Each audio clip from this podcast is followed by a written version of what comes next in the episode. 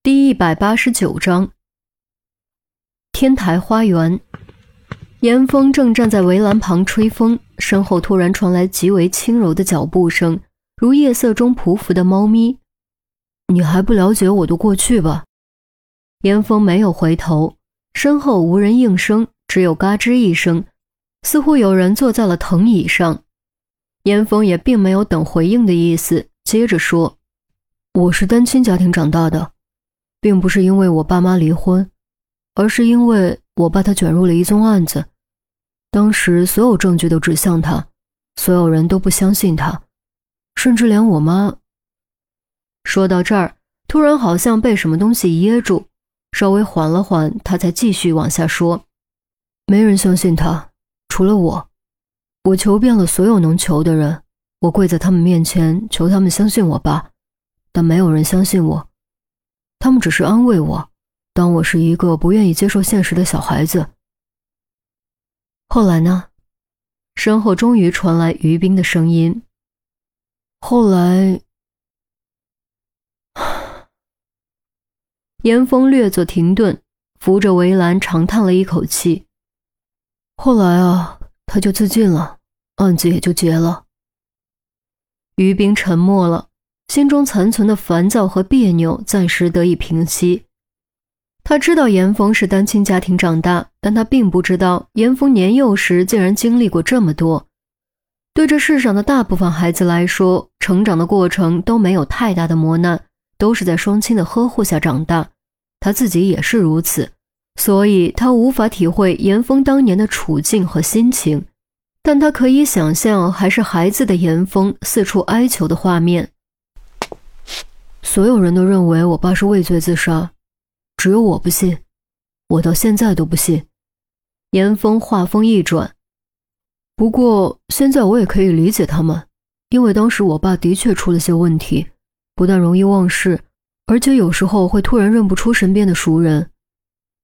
于冰毕竟是法医，闻言心头微颤，一个专业名词跳了出来，他有些不敢置信地问：“阿尔茨海默病？”也难怪他感觉到不可思议。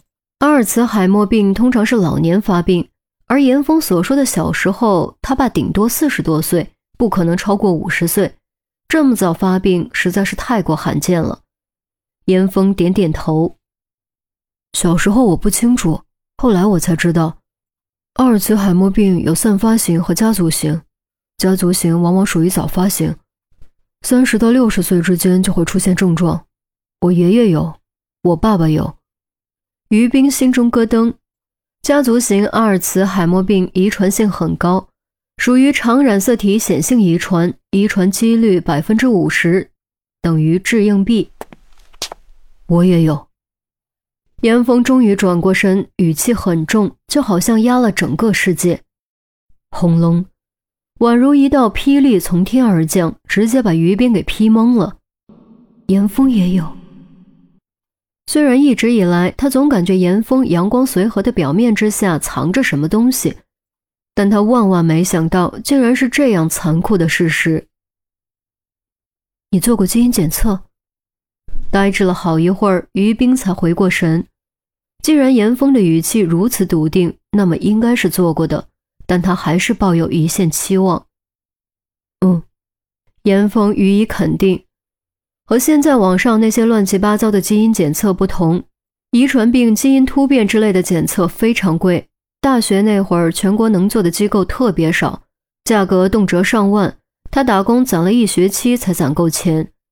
其实，在做之前，他犹豫了很长时间，因为不做就意味着不知道抛硬币的结果，就意味着永远有好结果的可能；而一旦做了，就意味着要么好，要么坏。如果好结果倒也罢了，如果是坏结果，他还记得当初拿到结果后的心情，就好像有一只无形的巨拳狠狠给了自己一拳，然后抓起自己扔进深渊。那一瞬间，他的整个世界都变成了灰色。也正是那个学期，他的成绩一落千丈，学校活动不参加，聚餐也几乎不去，每天除了玩电脑就是玩电脑。甚至连续一个月没刮过胡子，整个人越来越颓废，宛如行尸走肉。后来虽然从这种自我放逐的状态中挣脱了出来，但这一直都是他心中解不开的结。最后一线期望被无情敲碎，于冰沉默了。这一刻，他不知道自己是什么心情，更不知道自己该是什么心情。严峰仰头望天，语气中多了几分无奈。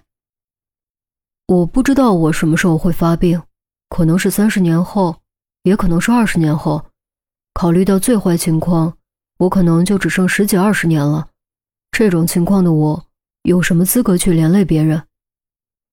这回轮到于冰不敢直视严峰的目光了，撇开头，双手悄然攥紧。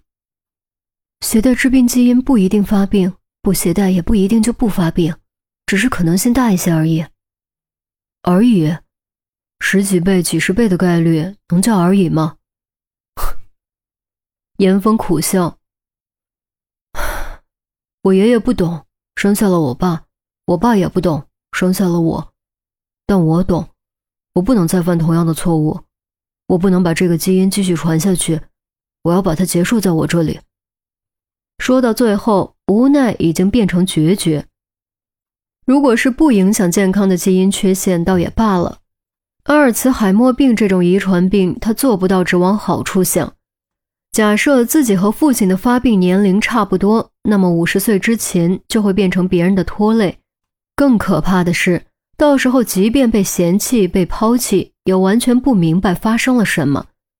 越聪明的人越怕失去，至少他自己无法接受自己失去记忆、失去认知能力，生活不能自理，所以他才敢于在行动中拼命。那样，就算真的死了，也至少是清醒着。同时，也正是因为这个原因，本该好好谈个恋爱的大学时光，他没谈；毕业后参加工作也没有这方面的心思。他早就做好了不婚的打算，更不会拥有自己的后代。我明白了。于斌豁然起身，转身就要走，也不知道是不是夜色的关系，他的脸色显得格外苍白。等一下，严峰喊道。还有事吗？于冰停下脚步，却没有回头。